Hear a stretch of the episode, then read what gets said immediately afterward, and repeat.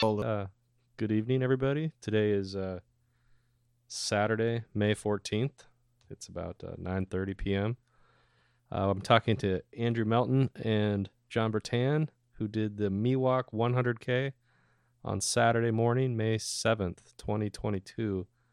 Uh, pretty uh, epic race run, and we're gonna get into it. So we have some beverages here, and we're gonna.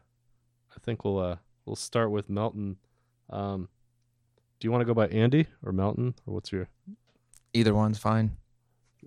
I always use last names for If people. I say Andy, you'll know who I'm talking to. So, so uh, let's uh, so it was May seventh. Let's go back to like just March, April. What was your March, April uh, training like? uh, just trying to keep it consistent. I did a uh, a build up. I guess I'm trying to think back. March that would have been uh, MUC 50k was kind of the starting of start of the training.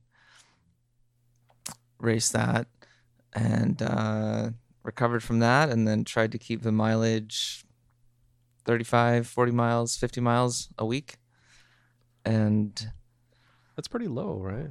For for someone doing a hundred k. Yeah. Yeah. Not ideal, but that's about about what I can take and be uh you know, stay away from injuries and So- and, yeah. So you're like over the years like a 30 mile guy like week in week out, right? About Yeah, 30 to 40. smart, yeah. Yeah. It's uh I always get injured when I try to ramp up and like get the miles in and then then I'm injured and then I can't do the race. So How about you, Jon? What was your uh your 2 months before?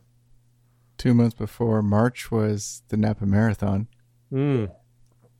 Yeah, we have the uh the podcast on that one. That was that was pretty uh brutal. That was the the beginning of March. The the time in between March or in between Napa and Miwok, I was running a lot with another buddy who was training for his first 50k. But he put in a lot of mileage. His first, he ran a 50k down a Woodside, an inside trail race, and I was just piggybacking my Miwok training off of his, just making sure I got anywhere from 45 to 65 miles a week just continuing steady, good diet of trails. And the 50K that he ran in mid April, about a month out of Miwok, was maybe three weeks before, I thought was that'll be my long training run for Miwok. So that was the, the next stepping stone. So big long run or longish uh, March marathon at the beginning. Keep the 20 milers going roughly every week and a half. Get to that 50K mid April and I stayed with him the whole time. Um, he had a goal of running five hours fifty five minutes, which I thought was good training pace for Miwok. We ran exactly five hours and fifty five minutes and twenty four seconds, I think. And then three weeks out, that was Miwok. So that's that's what the training looked like. Just using other races to to jump to the next one. So, Jon, what you just said sounded sounds very uh, calculated on working up to Miwok 100k, and like uh, you said, 20s, like every week and a half. Is that Approximately, yeah, twenty miles every. Not every weekend, but I think on average, like every week and a half. what? uh, And what about elevation? Uh, just getting lots of elevation in, or Yeah, about there's a there's a run that I do regularly, seven mile loop, trail loop, and you get about fifteen hundred feet. So around that average, fifteen hundred feet per seven miles. Mm-hmm. For the fifty k, I think it was close to six thousand feet of climbing. So that sounds approximate for the you know multiply seven times four, fifteen hundred times four. and and we were talking about this before we started recording. But how many have you done? Miwok? Miwok 100s. I can look. Um, I know I did the first one, not the first Miwok. Uh, the first one I did was 2011. and I came back and did it in 2012. Then there was break. I think I did it scrolling up 2014, 2015. I know I didn't run it in 2016. And did I run it in? Did not run it 2017. Ran it 2018 and 2019. So let's recap 2011, 12, 14, 15, 17, 19. That's six. So this was my seventh. Seventh. And has the intent been to get a ticket for Western States because it's a Western States qualifier? Not originally, because that wasn't the way to qualify for Western States. But in recent years, yes, because Okay. it takes 100K. Yeah, because I was thinking, oh yeah, he probably needs A specific 100K. yeah, not every hundred k does it, and it has to have certain elevation and whatever. I was noticing something interesting about this race. Uh, what was the what was the cutoff time for the race? 1530, 15:30 cutoff time. which a lot of people thought was really short. They were worried about it I guess that makes sense. That is a short. for 100k. Yeah. That's about what we ran Quicksilver last time we ran Quicksilver. yeah. Quicksilver is a different beast of a race. Though I thought it was amusing looking at the qualifying races for Western states. Miwok is just a finish for in the list of qualifying races. Castle Peak Are you has a cutoff time of 21 hours. Are it you used to be 20, now 21. 21. But it 21? isn't just finish Castle Peak. I think just finishing Castle Peak is harder than finishing Miwok in the allotted cutoff time of 15 hours and 30 minutes. That's just my opinion. But I think we know enough people on the Western States Board. We could take it to them. yeah, Diana, t- listen to that. Carl, Dylan. So, um, we were talking about the uh, the website, and uh, I'm looking at the website right now, Miwok 100K. Uh, there's this little guy here. I'm gonna let uh, I think uh, Melton, Andrew, uh, Andy uh, knows the story. I don't know the story. Looks like a petroglyph or something. I don't know the story about the Oh, guy. you don't know the story? I don't know the story. It's just He the me. It's it's the confidence. Miwok logo. It's on your hat. well, they gave me this hat. I didn't request it with the logo on it. If you tell the story as you know it and it goes on the internet, it becomes fact. do, do we know where that? Um, it's it's it's like a what an, uh, an it looks like a petroglyph. yeah some some Yeah. primitive Indian put on a, a a wall in a painting or something. Mhm. Okay, and it's I thought it was like near Muirwoods or something. I, Eh. lo- I love it. I'm saying this in the most loving way. It does kind of look like a throw rug with arms and goggles, but it does remind me a lot of the robot from Short Circuit. Do you remember that movie? You know, there's something else going Oh. on. If you look at this thing closely, it has like two spirals, uh, and it's it's very alien looking. Uh, it has like six things of hair coming out of the head. It doesn't really look human. This uh, the spirals uh, symbolize the redwood trees. okay, yeah, Yeah. yeah, we Yeah. can go that. And the spear is for the um, Do you have a source for that? the seals. They they I think they hunted seals a lot uh, on the uh, on the beaches there. Yeah. And they were immune to poison oak, I assume. Of course, yeah.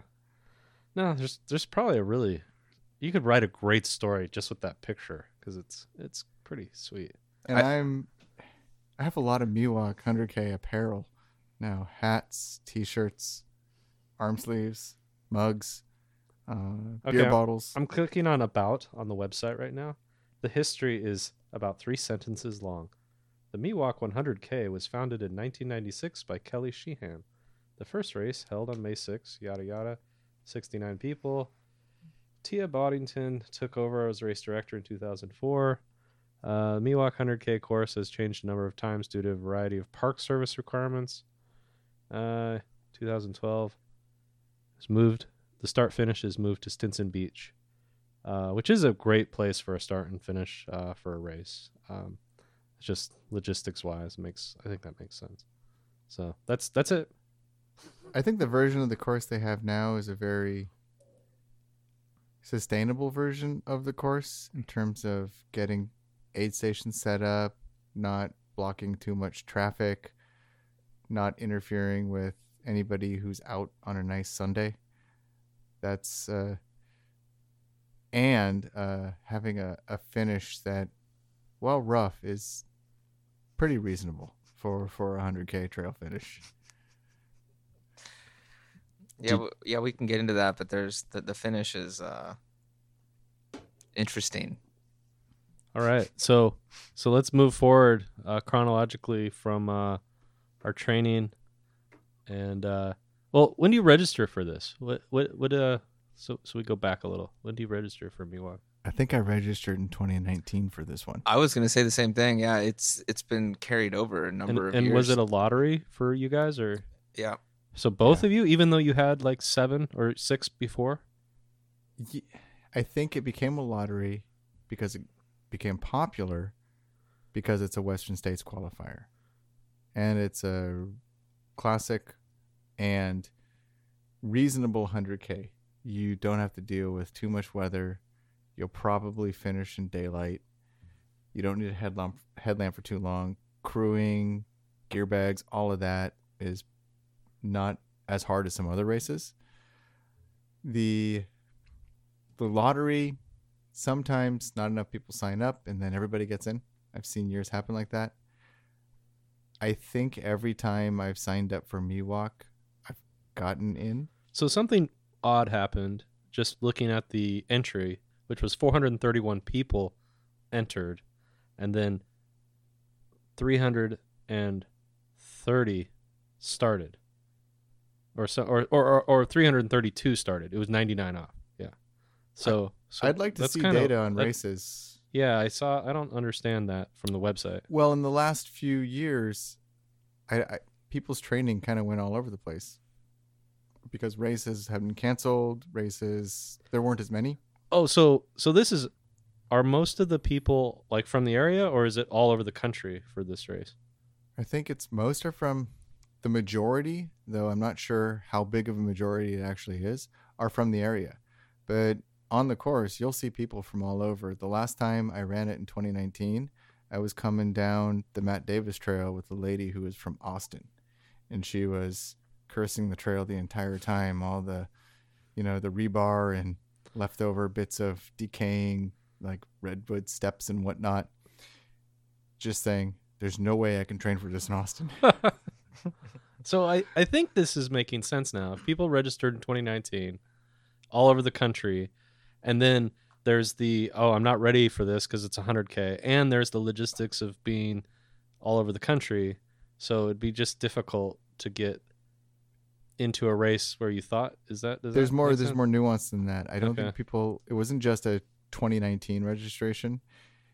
People registered in 2019, put in for the lottery, get selected and think okay, we're going to race in 2020. And then 2020 it was canceled.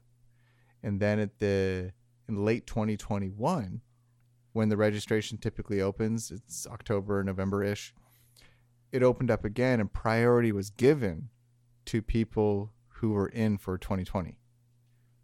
Then it was canceled again in 2021. And people who were in for 2021, I think we're given priority for registration. I think that was how it was carried over each time. That's how I remember it too. So so it it's uh I think that low start rate is not due to people signing up in 2019. I think Ah. it's due to other yeah, other factors. okay. People not feeling ready, people not being able to get transportation or flights because they went super crazy expensive. I don't know. There's, so there's a so lot of let's so uh yeah let's dive into it. I I don't know. It's uh I know one I- person that signed up and didn't didn't race. what was the uh, reason? who are they? What's their name? I'm not going on the record, but but that person I think said she was not trained enough and That's smart. is the reason why. So Whoever that is, that's smart not to just show up and do a race if you're not ready. I think that's probably the biggest reason why people won't show up for a race is they're not trained, and then they find some other additional reason to say, "Oh, I can't do this, and it's going to take this," and then it all makes it. I've done that with a few races. But what about the financial component? I mean, you, you just shelled out. It was it's, it was not a cheap race, right? No, I paid for it for 2020 and 2021, and for 2022. Yeah, what what is the registration cost? I'm trying to remember. I think it's at least 150, right? Somewhere How- between that's 100 it? and 200. Hundred and fifty dollars. That's an expensive ultra. Wow. I need to I need to start doing ultras. Uh so so New Start York doing. New York uh yeah, not like this. So New York is uh $290 and Boston is $210. That's cheaper than I thought for those races. Yeah, but most people pay uh do the lottery for New York. It's like $3,000 to get in. Three thousand dollars. 3000 in lottery. Or, or not lottery, excuse me, a charity. Oh, that's right. Yeah. So, all right. So, uh, let's fast forward a little. Um, let's talk about uh, race day. Uh, how you got there? How it started? What what what was the conditions like? Uh, you want to go, Andy? Yeah, sure. So Jon and I carpooled. Jon showed me his uh, secret route through Mill Valley. I, I don't know. I, I Not don't, quite a secret route. well, I was gonna say I don't know if I don't know if I should disclose this on a podcast. But, uh, Everybody knows you turn left at the With- deuce. with all go the- over. The- Okay. We might we might have ten listeners at the end of this. We have Well, nine, okay. nine right now. There there is a secret route if you turn left at the 2 a.m. club to get to Stinson Beach, which is about half the time the way that uh, I was proposing to drive there. So um, yeah, so we carpooled over there and It's like what what's the start time? 5 a.m. Oh So man. is the- oh yeah, because there's there's Yeah. headlamps on the webpage. They don't want people to finish in the dark. That's really the goal. Yeah, so 3 a.m. wake up. Oh man. So did you sleep? I mean, did you sleep okay? I slept great. It's not always the case for ultras, but for whatever reason, this one, But you go to bed at like eight. How do you sleep at eight? Uh, no, usual time, like 9 What's or usual time? 10. Ten. That's, yeah, I went to same. bed like at nine thirty, between nine thirty and ten. Yeah. Okay. That's so, not my usual time. That's early for me. Usually, I go to bed go to bed between twelve and one. okay. so you get five and a half hours of sleep. Yeah. That's good. All right. But I have I have many memories of hundred mile races or hundred Ks where I just don't sleep at all the night before. You're just tossing and turning and Oh, I'm always restless before like any Right. race. yeah. I mean, except like TCRS, which doesn't. I was really just count. gonna ask TCRS. no, I don't. I don't even care. Like today, I did TCRS. I did the first. texted- I did the first mile really hard, and like a guy passed me. I was like, eh, whatever, and I was just cruising for the next couple miles. for me, for this race specifically, because it's we're lucky. It's in our backyard. It takes thirty minutes to get there because there's no traffic at the time in the morning. I went to bed and fell asleep pretty quickly, and I didn't have. I didn't really have any stress about this race other than my goal was to finish because I wanted that Western States qualifier. I wasn't going out for a PR on the course. Just I didn't want to explode and just have a death march to the finish. And we didn't. And I also wanted to just trust my training. I had done a 50K three weeks before, and that 50K under six hours just felt like a walk in the woods. So, in that context, I wasn't thinking, oh, is it going to be, well, what could happen out there? And granted, I want to respect the race. Anything could happen out there. But it was, I'd been so practiced for it. And that, that didn't keep me up. So, Okay, so how do you? Um, because I, I haven't really looked at the elevation profile, but uh, how do you compartmentalize the race distance? Like for both of you, like because I'm interested in, you know, I can start with that one. Yeah. So I mean, I thought this look looked on paper to be very much two separate 50ks. I still think that's true after after running it. The first the first 50k is much more up and down through the headlands where you've got every 5 to 10 miles uh you know 5 to 600 foot climb. and and I'm looking Where- at the map right now. So you go south first or south ish. you go up the Dipsea. Yeah, you go cardiac. up dis, up dis, up Dipsea Trail to Cardiac and then drop down Heather Cutoff. And you just know you're not going to run up that. There's no There's- reason. Yeah, there's- that's that would be dumb. Oh, oh, I did run up that at the 50k. I did uh like last year. Oh, and double Dipsea or something like no, that. no, no, this So, yeah, there's I've run up that in the 50K and then completely exploded at mile 20. Yeah. that's a yeah, it's a good way to blow up. I, I did that too. Bank time. Got to bank the time. So you hike it, and then the the the elevation. You said 250 k's. What are the, what's the elevation for each 50 k? Well, that's where it's interesting. So, so the first part, the climbs are more sustained, and they're you know about five to six hundred. I think, although I think climb to cardiac is more like a thousand at the end of that first first fifty k section. Um, so you know, so it's, it's uh those long sustained climbs, which are very different in the second, what we would call the second fifty k. Where do you end the first 50k? It's not It- necessarily at 50k distance. No, it's not, it's not a 50k distance. I, I I looked at it as cardiac. The, so you come back, you go out and you do roughly 50k in the headlands, and then you come back to cardiac. So yeah, my the math is plus or minus five miles or 10 miles. and uh, but but that second half of the race, it's all roller, so it's short, punchy. Wow, I'm looking at the the the mile splits here. Yeah, Yeah, first mile and second mile, 16 minutes, and then almost 18 minutes second mile. You're going upstairs. Yep, and then 13, and then and then you're down to eights, 850. Yeah, it's eight- coming down the Yeah. nice, nines. well-made single track. Yep. Uh, then then there's some serious hills here at 13 or 14.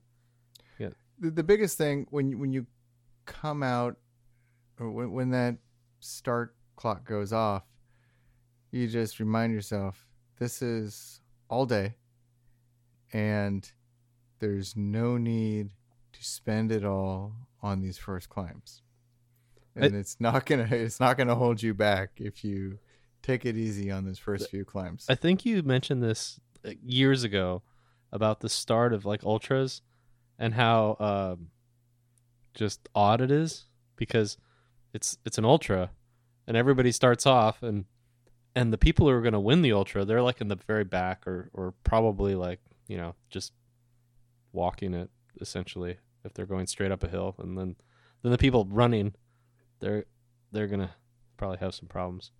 I'm thinking of the Castle some, uh, Peak I was 100K. going to say some people Yeah. who are winning those ultras are also starting out right at the front and they're running right from the beginning. It you, it's all about pacing though. You you have you have a long time to be out there and a long time to be on your feet. Climbs are going to take it out of you. So don't don't it's spend not- it all on those climbs. yeah it's to me it's it's not a race necessarily but like a like as a running race it's a uh it's an endurance event Yeah, a foot race. yeah it's an endurance event where you really have to understand your body uh you can't you can't just go out and do it. And understand it, it does help on this course or any course actually knowing the course. So i think that was for me for better or for worse nothing is a surprise on that course. I know exactly like okay we got this climb coming we got this climb coming. And that's the the good and the bad of it. Sometimes you like to you know the novelty of a new course but to really like finely tune the whole the whole you know your pace your plan for the day it's nice to have been out there before.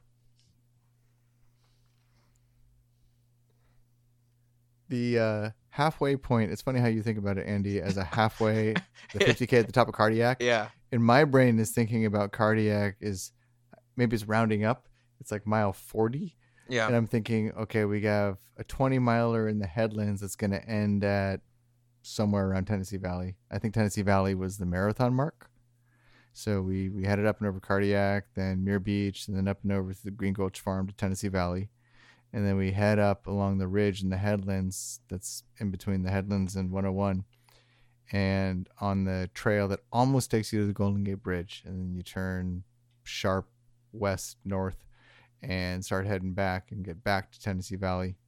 Tennessee Valley, I think, is approximately the marathon mark. And you should, the goal there, I feel, is you should still be feeling fresh. And that's always funny. Like, okay, just got the first marathon down. Let's hope we're still feeling fresh. Not like a 100 mile Well, where you're thinking, this is only 25% done Mm-hmm. you're you're more than that. You're you're beyond a third, but you're still thinking this is still morning. Still got most of the day ahead of us. There's still a lot more to go and a lot can happen. how, how did how how did both of you feel at Tennessee Valley I felt pretty good at that point. I think so too. I don't remember feeling um, particularly tired. I remember there was a drop bag there, right? And I, you, You, did, had drop bags. I I, had didn't a- use any drop bags. Yeah. I carried my drop bags. I'm trying to think what I got out of my drop bag there, but I remember grabbing something. Oh, pickle juice. I was just gonna say the pickle The juice. pickle was juice. a big Yeah. thing in this race Oh, this time. okay. We got to rewind. Rewind to the very start, um, because nutrition and hydration and all of the things that you do on a race this long. Okay, Jon, did you have a plan, or was it I just have a bunch of stuff in my pack? I always have a plan. Sometimes the plan is formulated when I'm parking my car or like getting stuff out, but there's a plan that exists. Okay. Does the plan always get followed? Sometimes. Okay. So Uh, what what was your there plan? was a plan, and the plan was uh, goos. I, I had all of my goos. Goo and water. Got Yeah, it. Yeah, all of my goos in my pack, and I had spare water. And I, I like running with a little uh, camping cup that kind of just pops open. You fill it up, and then so I don't. The bottles are more like emergency in case I'm really feeling And, thirsty. and what's what's your stations. pack like? Uh, size and all that stuff. It's the Salomon 12 set, the original. The Mhm. thing's almost 10 years old. And aid stations are like every what eight miles on this? Approximately. Five. I'd say five five, to to ten. eight. Yeah, five, Five- to eight. five to eight. Okay. Yeah, about eight. So so you got water for sure. Got sure. water, got my goo. I have all my goos. I brought 24 goos with me because I was planning. So you had a individual goo. goos. You didn't have like a big goos. bottle with a bunch of goo I in couldn't find it. it. Okay. I went to the SFRC, the running store, to get my flavors of goos. You the day can you can squeeze each one out into the thing. That's too much work. Uh, and I, oh, and aside, this is entirely separate. I ran with a brand new pair of shoes. Well, I I have a confession to make, everybody. I was doing Boston, and I tore off the top of a goo. Oh, did you litter the top of a goo? Did you And- swallow it? No, I tore off the top of the goo, and and I have a pocket, a like a pocket I use for all that, and I missed getting it in, and I dropped it, and there was like a hundred people around me. You're gonna get Oh, trampled. that if feel- you turn around and get that up, you're gonna get trampled. That So, feels awful. I littered, I littered, and uh, yeah, uh, You're that, such a good trail steward too. You always pick up trash when I'm home with you too. So that that, that must hurt. Well, I, I try not to actually say that because that's the whole, you know, do do a good deed, but don't Totally. don't mention it. You're not But- saying it. I'm saying it. okay. That's why you pick up trash is so when you have those unfortunate events and you cannot get it, yes. that you're making up for that bad So everybody karma. listening, pick up uh, one piece of trash uh, today. That would be really nice. No, my my pack, I got it down. I have the the spot for trash. I got access to. I, I know how to contort my arms to access all the zippers and all of that. Goo every half hour. I approximately stick to it.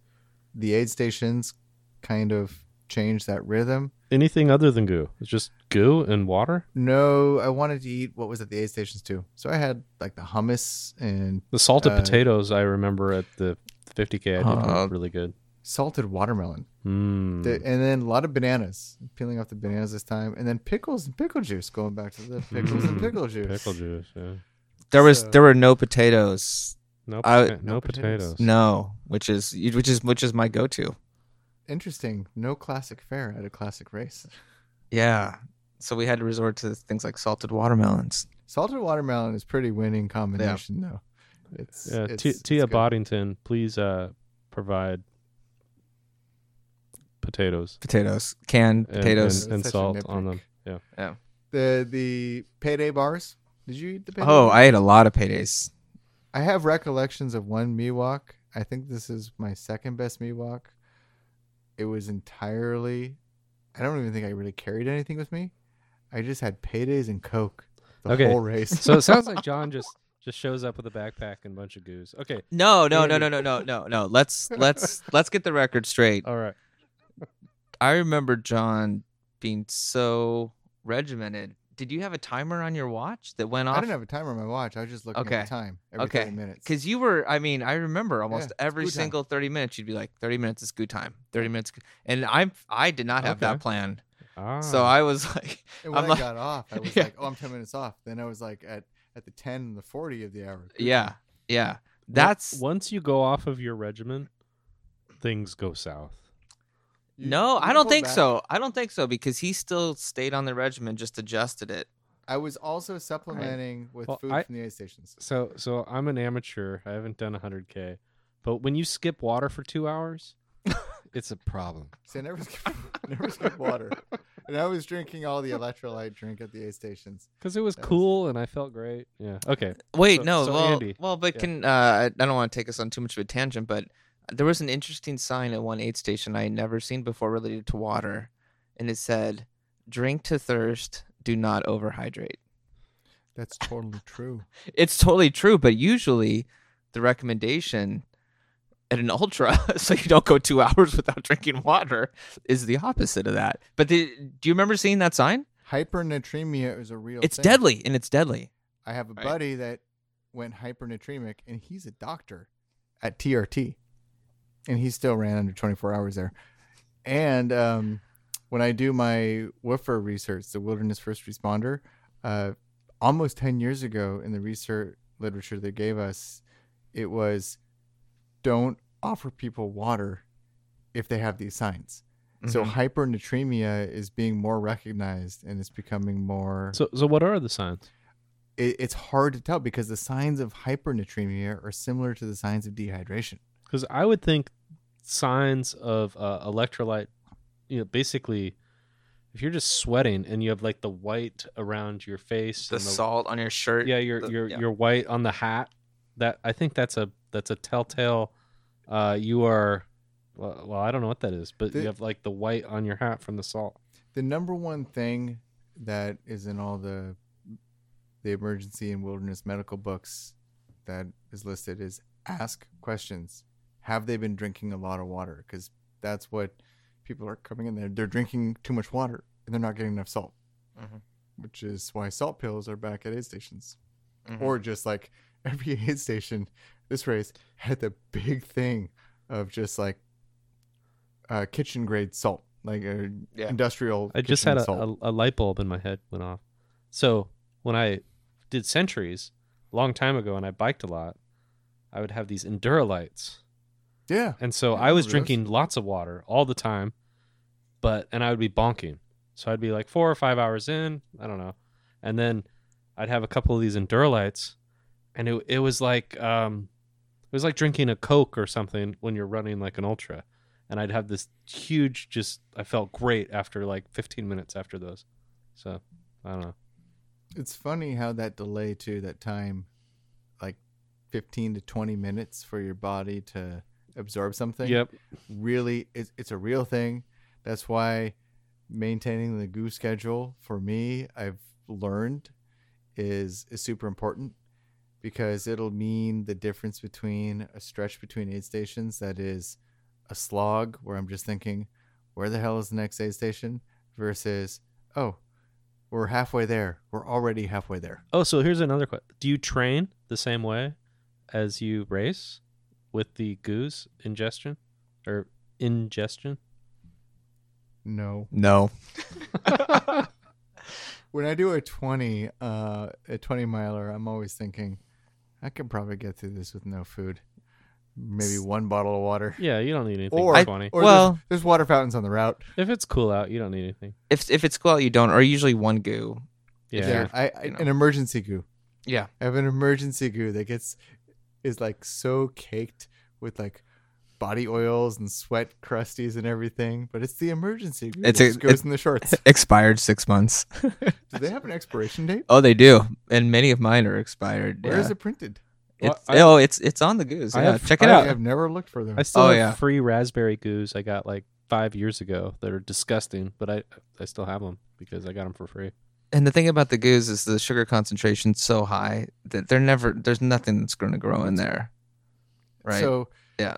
But- looking at the nutrition facts for goos, that's what we were talking about during need the race. oxygen, oxygen, and which sugar. is Yeah. the ratio of of nutrient to other and i still feel goo has the least amount or any kind of energy gel but the goo is pro- they got the the balance perfected of the least emulsifiers the least preservatives and most I don't want to say like nutrient necessarily. Like, don't don't get me wrong. It's like you can't make a meal out of it or like a you know everyday Mhm. eating, but just the amount of sugar, and everything else you need when you're doing these events. And it's those preservatives and emulsifiers and delivery mechanism chemicals that I realized started wrecking my stomach. So whether it was like the Jelly Belly sport beans, which have a lot of things that are not food but just keep it in the shape of a jelly bean, Yeah. or even salt capsules, Those the plant cubes. cellulose. Have you had those cubes? oh, they're the like- Shot Bloks. Ju- yeah. yeah, those I, are I, see, I used to use those Yeah. because those were easier than ripping open a goo, Mhm. and I would it would be easier to not lose the wrapper. You don't get all the sticky crap everywhere and Mhm. stuff if you're not careful with the goo. Um, but the even like salt pills, what I start, what I do now is I crunch on the salt pill and make sure I suck out all the salt, and even that taste of saltiness actually is a little Uh, pick what- me up. What's the brand of salt pill? Um, I use I used to use S caps. I don't know if those are still a thing anymore. So now I'm on Salt Stick.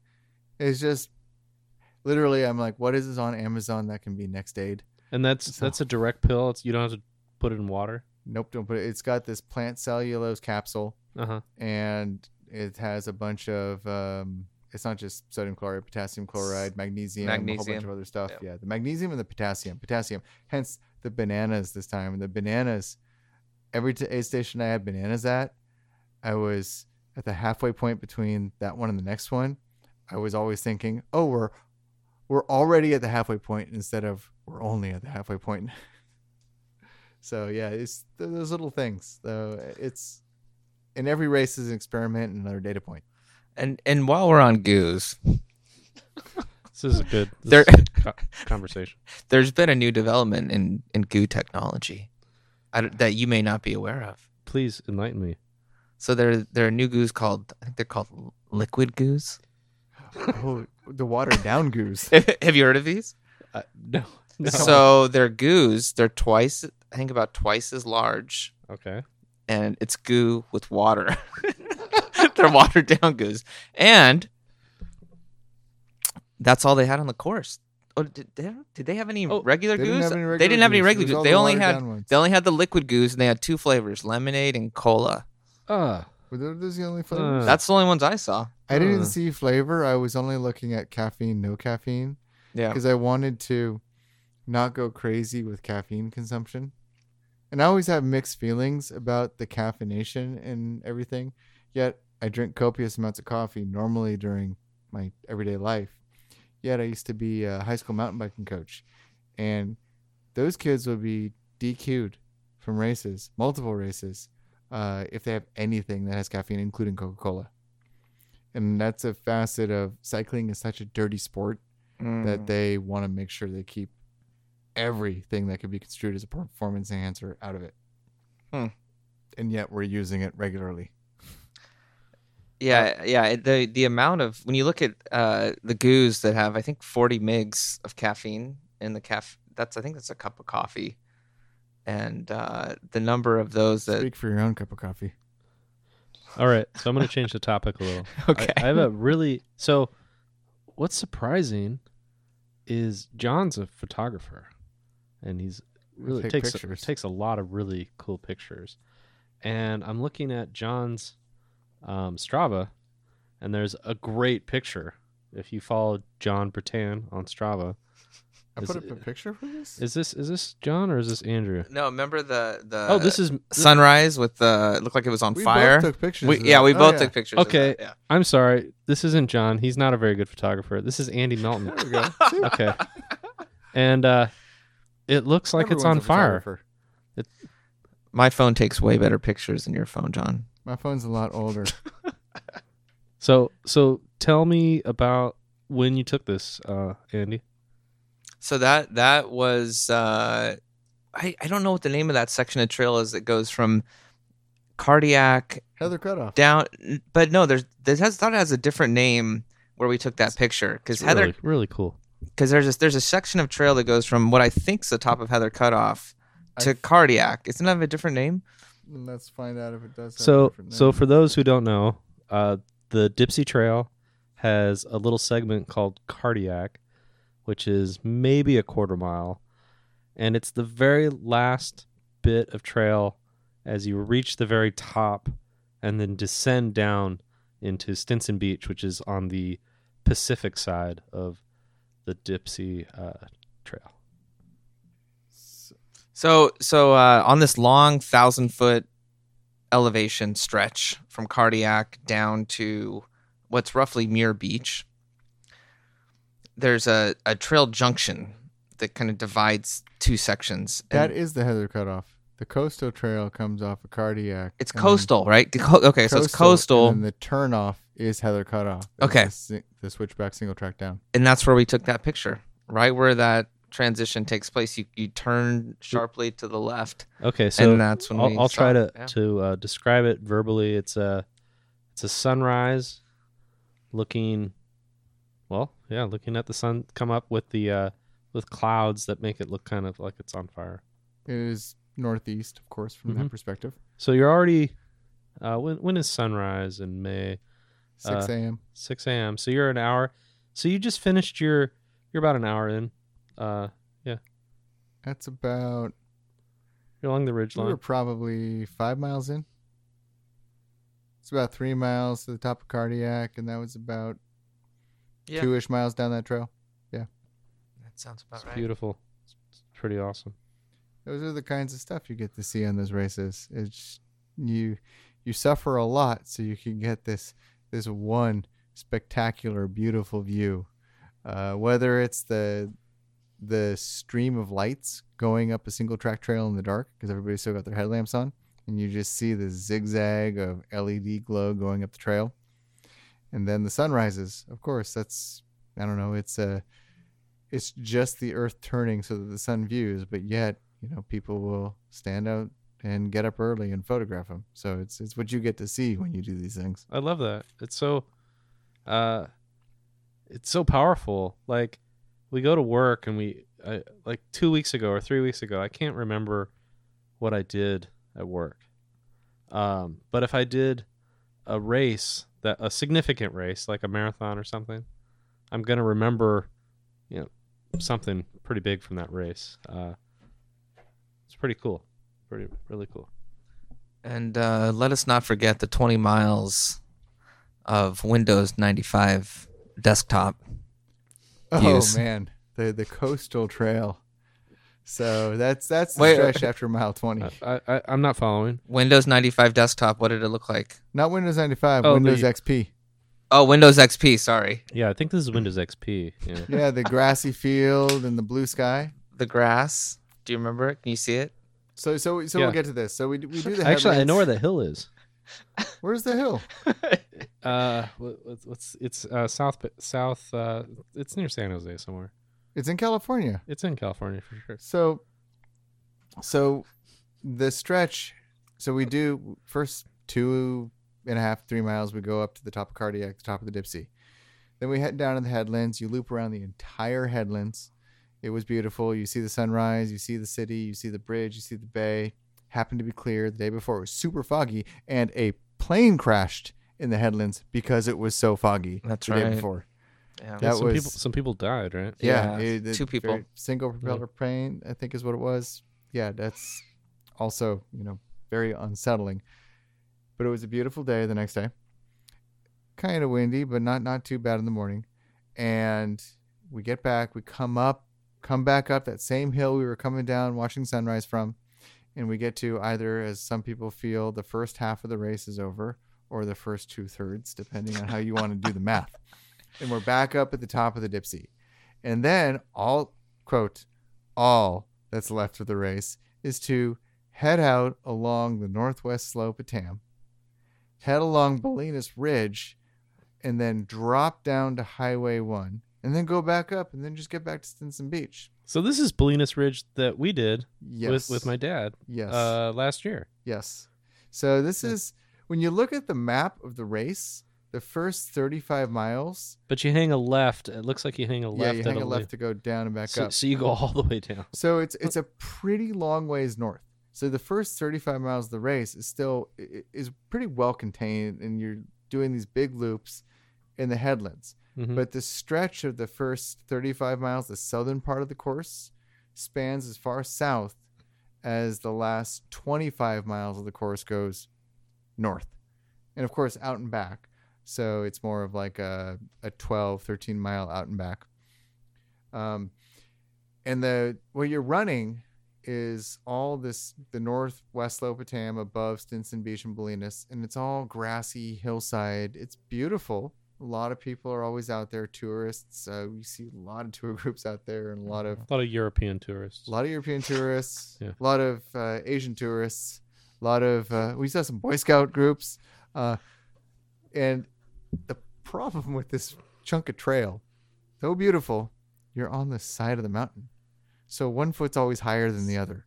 You're running Mm. on this like sideways trail, and you're just thinking the whole time, okay, am I going to be filled with ticks when I finish this? I mean, I thought we were doing some good trail maintenance that day because Seriously. it's so early in the season. There's so much grass. Good flowers this year. Oh, beautiful flowers. But we were we were making the trail. It was it was on the side of a hill. You're running on the So side of a hill. Are we talking about Bolinas Ridge right now? Not quite there. no coastal. Coastal, Coastal tra- coastal trail. Just just before Bolinas Ridge. okay. I'm, I'm looking at the map as we talk right now. So the stretch of road above it, because you're paralleling what's called uh, Ridgecrest Boulevard, which is the north ridge of the whole Tam watershed. Mm-hmm. And this is a place where a lot of car commercials are filmed. Yeah. Oh, so there's a yeah. lot of car commercials filmed out on this stretch. And now we got drone cameras out everywhere. The most recent filming I saw out there, which was hilarious, there's a, uh YouTube channel of a lady who makes robots. I think her YouTube channel is called Shitty Robots.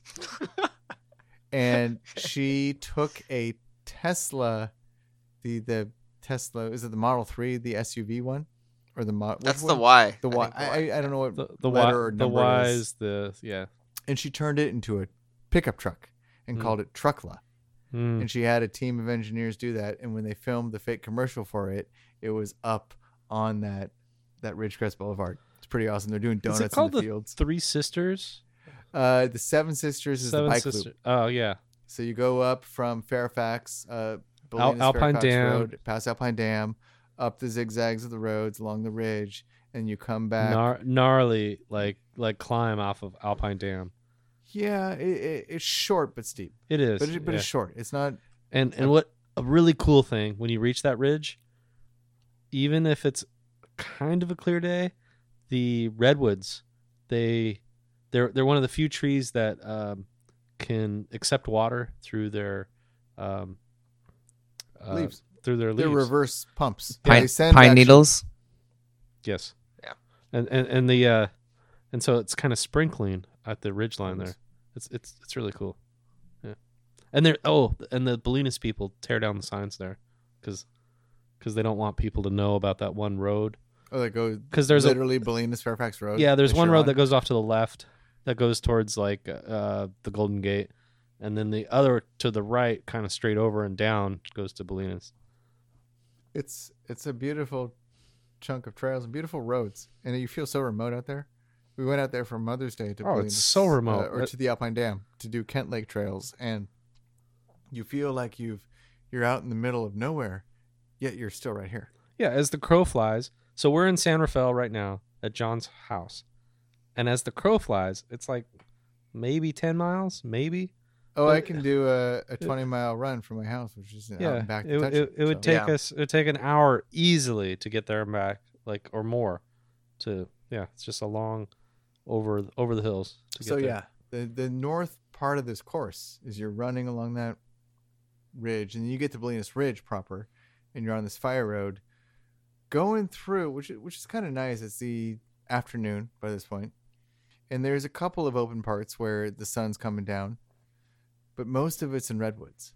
You feel like you're going through some like Endor. Something you know, magic about running through redwoods. It's pretty when it's when it's dark and I mean he's like through Muir Woods. If you're at 5 a.m. and through Muir Woods, uh, I can't describe it. When there's nobody there, that's key. Because like going there on a Saturday at noon is, is is stupid, but getting there like before the sun comes up in Muir Woods, it's just it's just awesome. I mean, thousand year old trees. It's pretty cool. What's different about this section of the course, though, from Muir Woods, is you know a lot of times you see redwoods and they're kind of in a canyon, or you feel like you're just in this space with the redwoods. On the oh, on ridge, armpits of hills. Because like the redwoods pop out of the moist cracks of hills. So Yeah. it's just like an armpit of a person. There you go. There you go. But on Bolinas Ridge, you're you're on top, right? There's all you see is the sky and the redwoods, and you don't know how far it goes. It's uh, it, it it's a, it's it's different up there. Like we were talking about Star Wars and Endor, and because it does have that kind of feeling that it just goes on for Oh well, You know. they filmed it like not very far from where you were running. part. Some well, of parts of it. Parts of it from yeah. the, from Lots the old it old up one. in uh, Jedediah Smith State Park, I think, up in Ah. far Yeah. north, like In Oregon. Monte County. See, I'm, I'm not a, a Star Wars nerd, so I don't, I don't really know. But the the the thing about heading this on this last part of the course, last the last marathon of the course is You mean 50k? 50k 50k marathon routing difference yeah Eh, it's an out and back so everything you're going out you know you got to come back so in my head now i'm just thinking okay we're going down this right now which means we got to go up anything that's downhill is uphill on the way back so so what mile is Olema uh, at the turnaround where, where after you turn left? Because that that seems- 49 or 50 You don't go all the way to is. Olema though. no oh it's not Olema. Not Okay, Olema. it just kind of looks like it. No. it's uh no.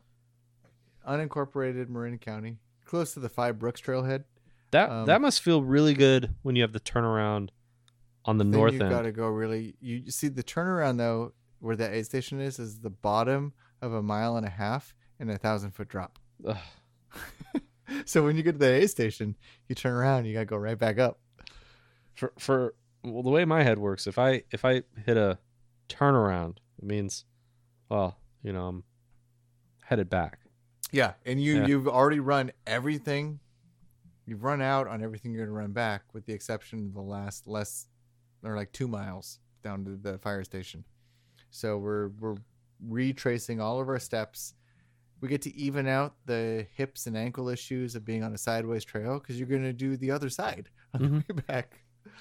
And I, I don't know how you felt, Jon, it, running that roughly two miles downhill to Randall or the, on the Randall Trail, but I was happy to be able to turn around and go back up. Oh, the downhill on it was so painful. I, I was, running I I was downhill. Yeah. it's longer down than it is up. Yeah, and it just went on, and you just you just want it to be over because you know there's an aid station at the bottom. You know it's the turnaround where you get to head back to the finish, and it just felt like twice that distance. And the weird part that day was it was windier down at the bottom of the hill at the aid station than it was up on the top of the ridge because the whole top of the ridge is surrounded by redwood trees. Mm-hmm. so what kind of shoes were you guys wearing Oh, that's a story in itself. I mean, I'll just I'll I mean my shoe story is boring, so I was just wearing Speedgoats, okay which which is my tried and true ultra Okay. distance Good- shoe. good choice Hoka good speed choice. goat. How fresh were they? Not very fresh. I think I had 150 miles on them. And Hokas are a very different shoe after 100 miles. Yeah. So these were, well, had you raced in them before? Uh, I um, gosh, I'm trying to think if I ran MUC in them or not because I remember getting a pair, and it's just my own stubbornness with finances. I I thought about buying a fresh pair just for this race, which which sometimes we do for ultras because you want to have that. It's an advantage to have the fresh foam, no Ho- right? no that is very smart hoka Yeah. hoka is one of the few shoes you can put on brand new and it doesn't have that i don't i don't think it has that break in There's, There's no, no there's break-in. no break in at Yeah. all. Well, yeah. No shoe should have a break-in period. That is just my opinion. I, makes No shoe. makes sense so yeah So, so Sounds well, good. but Jon has a better shoe story because I think Jon wasn't quite decided on what shoes he was gonna wear when we were driving out to the start of the race. After uh, Napa Marathon in March, I had done a lot of my trail running in effectively cross-country racing flats, including my 20 milers, because I know I can race 50k in those. I use Inov-8s, which Wow. have good tread, but they're very, very lightweight. They're what I race for Dipsea and cross-country races. And I did the 50k uh, a month ago in these cross-country racing flats because it was raining for half the race and it was pretty mucky. But I had never done 100k in those shoes. I've done 50 miles in those shoes. I know that's the, what I can do. So this is like, but but isn't the shoe that you're talking about for like 10k half marathon? Not necessarily. It's Okay. uh, Inov-8 makes shoes for. I'm not exactly who, sure who they make shoes for, but I Jon Hokas I have Jon my. Hokas were trashed My freshest pair of Hokas were the ones that were for Castle Peak back in August. Okay, I got I got I got some advice for you guys. You got to have at least 10 pairs of Hokas. That's how many You can look around the corner and, And see all of them. and I've given up on dress shoes by the way. I only wear Hokas all the time. you can get Hoka dress shoes. I have black leather Hokas. So so little little little sidebar here. Uh where was I? Uh yeah, I was I was uh where was I? But all the Wearing dads your Hokas. all the dads, all the dads I saw uh oh, it's like soccer practice or something. There's like six dads all wearing Hokas. It was great. It was like the uniform of the day. It's funny when Yeah. I first note the first place I ever noticed Hokas was Miwok in 2011, and I saw Dave Mackey wearing Hokas, and I was going, "What the hell are those?" The stack Big old height's like this big. Yeah, Yeah. the sta- the- it made the tall dude even taller, yeah. and I'm like, "What the what the hell?" I was like, "Oh, he's a big dude. I guess it kind of makes sense." And then a few years later, I saw a bunch of little dudes wearing Hokas and go, "Oh, okay, maybe there's something to these." But I, I, I, I was my my plan was to get a fresh pair of Hokas of the same model that I already had, and use those because I've done that many times for races. And of course, I go the day before the race to SFRC, the running shop, and they don't have anything. And I'm looking at the shelf going, well, I, I can't wear the ones I have. They're so trashed. I'm going to feel just so beat up from wearing those. So I see had a pair of Nikes. Same model as a pair that I know I can run 100K in. Um, it had been a while since I'd run 100K in those kinds of Nikes, but it said, okay, this is what they have. And I, I bought them. This is how many days before the This race? is the day before. Less than less, less than 24 hours before. This is like at noon the day before. And then I was going to a track meet in the city uh, for high school kids. And I'm just walking around that track meet in my fresh pair of Hokas, just ma- not Hokas, Nikes, making sure they feel right. This is exactly what I do. Yeah, Like I so so no no I talk to people about like what they should do, and then like what do you do? What do you do, Andy? I'm like, uh, just figure things out like when I on the day of. You know, No, I've done this many times. Get the fresh pair of the shoe that you already have. And one time it burned me. You were pacing me because of manufacturer's defect. That shoe was too small. oh, this is TRT. yeah, that shoe was way too small. That, that was BS, and those is- were uh, an abbreviation for profanity. those those were the cross country flats. Yes. Um, and Andy, you were there watching. I thought me I thought you were wearing. Uh, I thought it was an Altra Olympus thing. nope, no. I was wearing Inov-8s coming. oh, down the. Inov-8s. Yeah. That's right. And I know they're too small because Victor Ballesteros, who is smaller than I am, took those shoes from me. He says these fit me great. we we Mhm. thought your toe was broken because it was jamming. This is Tahoe. How many years ago? 2018. 2018. Yeah. I The mean, medic there told me he's like, "You got turf toe." I was like, "Whoa!" Yeah. So it's like, and again, no yeah, reason you, to death you, march you were that. messed up. You, you you couldn't go on. But the Nikes that I wore, I've never had a bad race in Nikes. They were great shoes. So it was my feet were my feet were fine. No blisters, no any no no feet issues. So that was uh in the end it was a good story, happy ending, lucked out. But yeah, buying a fresh pair of shoes the day before the race, even at SFRC, they're saying, "Wait, you said you're racing Miwok tomorrow. What are these shoes for?" Miwok. So So- so okay. So what about the field? So you guys, this is we should back up a little bit because we're we're like well past the first 50k, but you guys were running together the whole time, right? Yeah, holding hope I didn't ruin your race. holding hands most of it too. No, I I think I think that's really cool. You could like, I think it's a challenge to run with somebody that distance because naturally somebody's gonna feel better, somebody's gonna feel down, you know, slower. You know, it's like really So- difficult. So Andy, I gotta ask you. This is a week later. I I look back and think where my training landed me, and if I had been solo for that race, I don't think I would have run as fast. I probably would have been 15 minutes slower. I would have been coming into Stinson Beach thinking I can break 14, I can break 14, and probably would have run 14:02. That's I just know how I felt after the race, thinking about everything, how my pace transpired through the whole day. How did you feel? The same way. I think I would have been slower. I mean, even though the training was spot on, I don't have the time to commit to 75, 100 mile weeks like you should for a Mhm. 100K.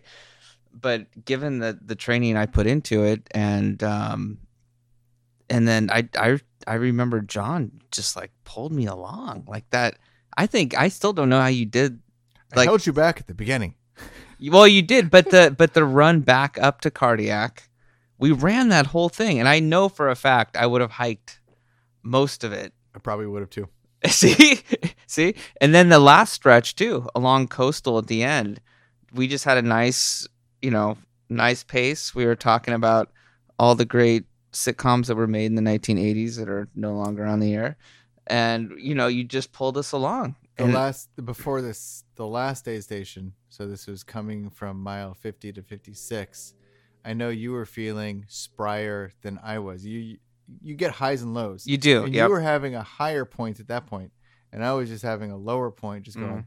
God, this this fire road never ends. And at the little uphills, I was just like, okay, I can catch up to them. It was just like that that, and Mhm. then when we got to the coastal trail, it flipped Yeah.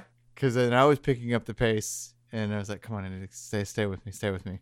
I mean, that, uh, yeah. I mean, I mean, we we talked about this a little bit um, with with while we were running the race with ultras, but I I do think there's a there is an advantage to running as a as a little pack, and and the elites do this right. Like when they run races and they're trying to set course records. Oftentimes they're running as a pack for a good chunk of the race. I've right? seen it happen at Miwok. Yeah. Um, but but we didn't observe that though in Miwok. We were the only ones running together, right? Every other person was either by themselves or with the pacer. I like how Right? you're commenting. See, I I need people to talk to because then it takes my mind off running. Yeah. and not that it, it sound when you say it like that, it sounds like oh I don't like doing this. No, no, no. I want to do this, but it like brings out all kinds of Okay, crazy I- thoughts. I, I need a clarification here. I'm looking at the results. I have Andrew Melton at 13 hours and 44 minutes and 55 seconds. I don't see Jon Bretan. Uh, oh, this is hilarious. I don't. I don't so see you. We cross literally holding hands. Apparently, my chip didn't trigger. So oh really? I got home, okay. shower. I'm eating dinner. I'm doing the as I said. I did the opposite of what you you you you texted me saying you almost puked in the shower. Yeah. I ate 20 of my daughter's dino nuggets. I was like, I'm hungry. We have no Mm. food in the fridge right now. I got nothing I can cook. So my wife said, Well, we got dino nuggets. I'm like, okay, that sounds good. And I keep getting these phone calls from Oregon. I'm like, who the fuck on a Saturday night is calling me from Oregon? Oh, is that gonna be bleeped out? Um, That's okay. and we're thinking, my wife and I are both thinking this is the Oregon Shakespeare Festival because they call us a lot because we we go. Yeah. And then the phone, the same phone number calls my wife's phone. We're like, oh, it's totally OSF. Mm-hmm. And then I get a text message. It's from Tia Oh. because she lives in Oregon. Yeah. She's like, Jonathan, I want to make sure you're still not on the course. oh wow. My chip didn't trigger. she thought you like So- you like fell on Matt Davis and you were like Who knows? Yeah. I'm still on Bolinas Wow. Ridge and I'm curled up in a fetal position on Poison yeah, Oak. exactly. I'm, I'm browsing. I don't. I don't see you as a finisher I- on, I- the, on the results. I texted her. Do you think it's because we crossed exactly the same I time? exactly with Andy Melton Yeah. and I'm good. I'm home. I sent her my Strava link because I literally Yeah. uploaded it right when we finished. And so, yeah, if it's not any official results, I, I got to send her a, and you, a you, had- message. you guys email. had Tim Tubra 15 seconds ahead of you, and uh, yeah, so that's pretty close. Yeah, uh, so no, no, that was a, a funny, like, last bit of Saturday night. Well, she's I know I know in one of her emails she she says that you know if you do drop, you need to drop at an aid station because of that reason. They will track yeah. you down, and there will be a search party, and you will have to pay for it. If, Yes. Yeah. Yes. No, I, I, I did send her the message back, but it was just so funny. We were just thinking it's somebody else in some Spanish. Yeah. call. And yeah, no, it's So, uh, so who else do we know that ran? Because I, I, I know there's a bunch of people. Do we want to shout out to them? Or? Well, of course, Dylan got a new course record for the current course. I That's think, uh, Dylan Bowman. D- Dylan Bowman, eight fifty four. Elon Lieber had a second. We saw them multiple times, and it was like first, and he was running strong the whole time. Every time we saw him, we saw Elon, Elon Lieber, and he was running strong every time we saw him. He Dylan had a solid first, Elon had a solid second, and then there was everybody else.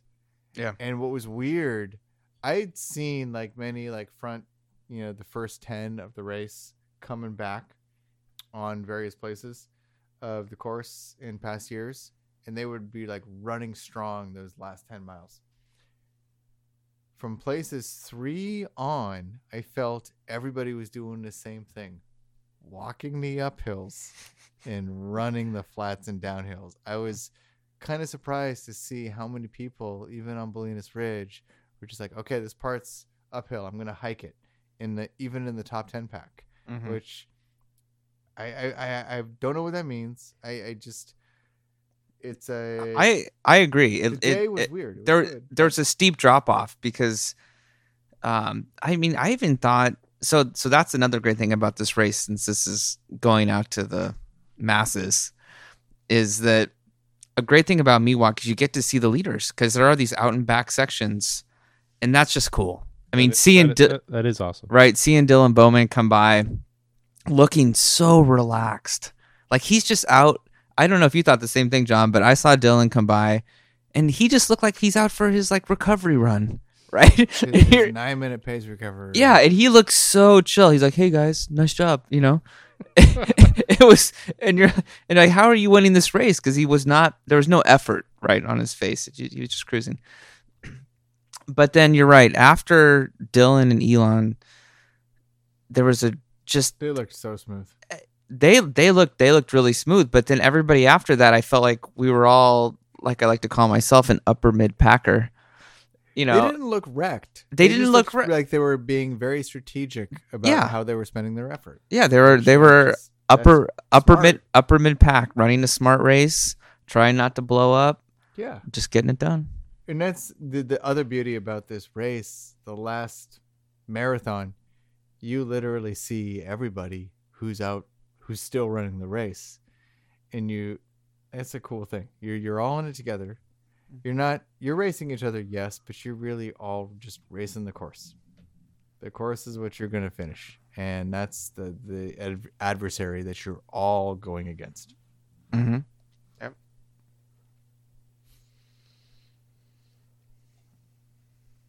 You guys have anything you want to add?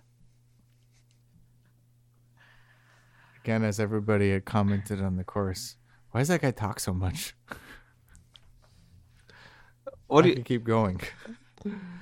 yeah I, I i did appreciate that moment i think i think the guy he finished right behind us but he uh cracked me up when we all came into an aid station together and he was just like I was, I was running with you guys and man you were talking about like like the physics of like music philosophy or something?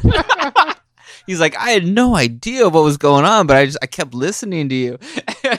And like and that helped him. Again back to the advantage of running together as a pack right? Here's somebody we didn't even know and he was able to tune in to whatever bizarre conversation we were having and that helped him right? There's something to that. There's power to that. Running these races is like, uh, especially when you're running with somebody, is like doing drugs with somebody because you have these conversations, you know, when you're, you know, smoking weed or, No, you know, there is a group. shrooms. There is a group just- flow. Yeah, yeah, you're just thinking all these thoughts and you think, oh, these are amazing. Nobody's ever thought these before. And it, yeah, it's, it's like the college stoner is thinking, wow, we have uncovered something just so like transformative in terms of like the realm of philosophy and the human race and all that. And you realize everybody's already thought that before. And yet you're in this brain space when you're racing, it's, it's no different. And so that's, that's where my brain goes if I'm, and I, I try to, it, it takes my mind off the, the pounding on my body and stuff like that. No, it's, it's so true. It's like uh, if you can, if if you can separate the, you know, mind from the body, which is basically what you're doing when you're talking to somebody as you're running, then it makes it so much easier. Um, never done a 100k, but like it makes a lot of sense if you're if you can uh, abstract from your your legs and everything else going on. As long as it's like you don't have like some serious problem, just talk the whole way. So, this race, going into it, I was, especially the week before, maybe because it was work and life and all kinds of things, I was, I don't want to say I was stressed about the race itself. I was more stressed about, okay, this is another thing on my plate. And I wanted to make sure I got my Western States qualifier because I think I want to run that race, but I'm still not sure but it's just nice to make sure I have that that qualifier there so I can put in for the lottery so I can have the opportunity to do something I'm I think I want to do. and I was thinking about it going into it going, "Oh man, I'm just kind of beat up. I've been doing just trying to get my miles in, work, family, etc." But then after the day after we ran the race, I was like, "That was fantastic." It's like that's why we do this. It was it was uh I felt better after the race than I did before, even though I was totally ready to be done coming down those those last two miles of Matt Davis. But it was this very refreshing. Oh yeah, this is this is really fun. I'm happy to. I I, I love doing these things, and it was yeah it was pleasant to feel better after than before in the in the mental headspace thing. How'd you feel, Andy? No, you're right. It's there is. Uh, I I find it the same way that the week leading up to the race, no matter how. It, I mean, it, it's it's it's nice in a way because you have extra time. You're tapering. You're not thinking about running as much. I, I always find the week before the race, it's like you, you're trying to eat as much as you can. You're like, you're just like, you're tapering, you're not running. You're like, this is great, right? Get to sleep in, not waking up at 5 a.m., right? To get those runs in.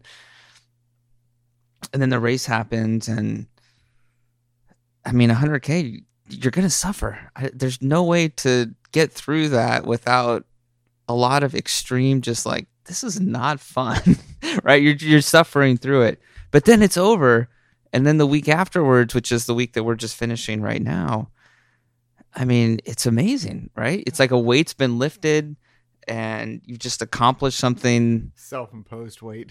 Self-imposed weight but you just accomplished something most people on the planet will never accomplish. But could.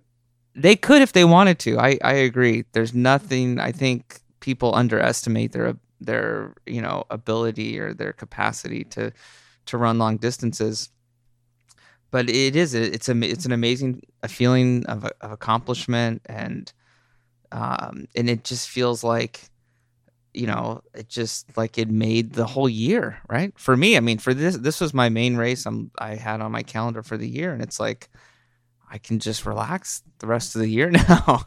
Um, i mean i'm still i still want to keep running and having you know different adventures but it's like it's uh so, so yeah. did you have a time in mind? Were you thinking like, if I don't do this in such and such hours, you know, then, or or, or you were just like, I just want to finish it. I think well, so with running, especially ultras, you have A goals, B goals, C goals. It's probably yep. the same thing for marathons, oh, right? Oh yeah. Oh yeah. So A goal for me was finish. No, no, no, no, no, no, no, no, no. A goal. So so so just finishes oh, oh, is a like goal is the top goal. Yeah, which is like you have a perfect day and maybe you do a little bit beyond what you thought you were even capable of, right? So a goal for me was yeah, 13 or sub 13. Like I mean, there's probably you know, I don't I didn't think I mean, I didn't put in the number of mileage to, you know, to get there. B goal was exactly what we hit, which was the main goal. I was like 13, 14. That's what we did. And then C goal is just finish. But I have so much respect for anybody that can finish that. Because I mean it's it's not easy to get through that whole thing and and um I, I think you really have you know it, it, it shows a lot of mental fortitude and um and anybody that gets a finish I think at that distance is uh it's something they can be proud of. I gotta say, finishing this race it wasn't a race where it was definitely not a a C goal for the day. It was Oh, definitely defi- not. definitely Yeah. in the Yeah. in the B goal range, which is is I think huge. Um, it's it's weird to to try to give those goals for a race that, especially races you've done before. So, my best time on the Miwok court on the Miwok race, but not this current course, was eleven forty five. This current course, I think my best time was twelve flat um, which I think I was like so even. It was like 557, 603.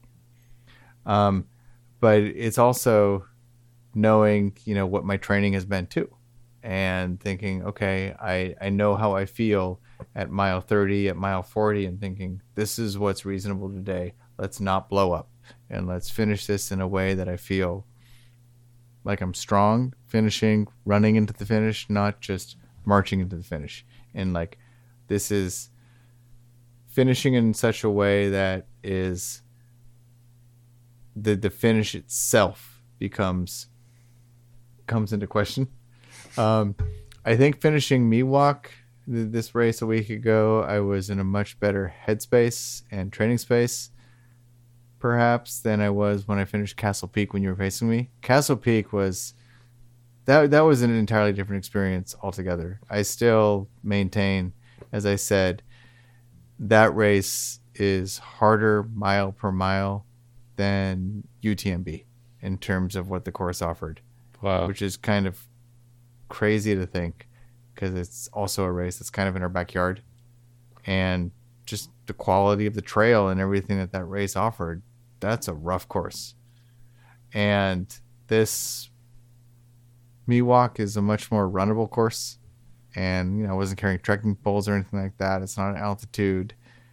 There wasn't uh, dust and smoke to deal with, and the the climbs aren't as dramatic. And so it's uh yeah, it's just a different beast. But I I definitely felt after this one, I was like, oh yeah, this is a. I'm happy to finish the race, and I'm ready for the next one. You know what I like about both of what what you said is, it's knowing, knowing thyself, right? Like, okay, this is what I put into it. This is what I expect to get out of it, and I was close to getting what I expected to get out of it. And it's like, very few things in life are, okay, I do this, probably gonna see that, and uh, this is the result and it's uh it's really it's really rewarding to see you know like you guys know you've done like how many hundreds of hours thousands of hours of running and then to like see the um accumulation of your effort knowing where you're at through like however many years you've been running okay like i'm not going to break whatever time.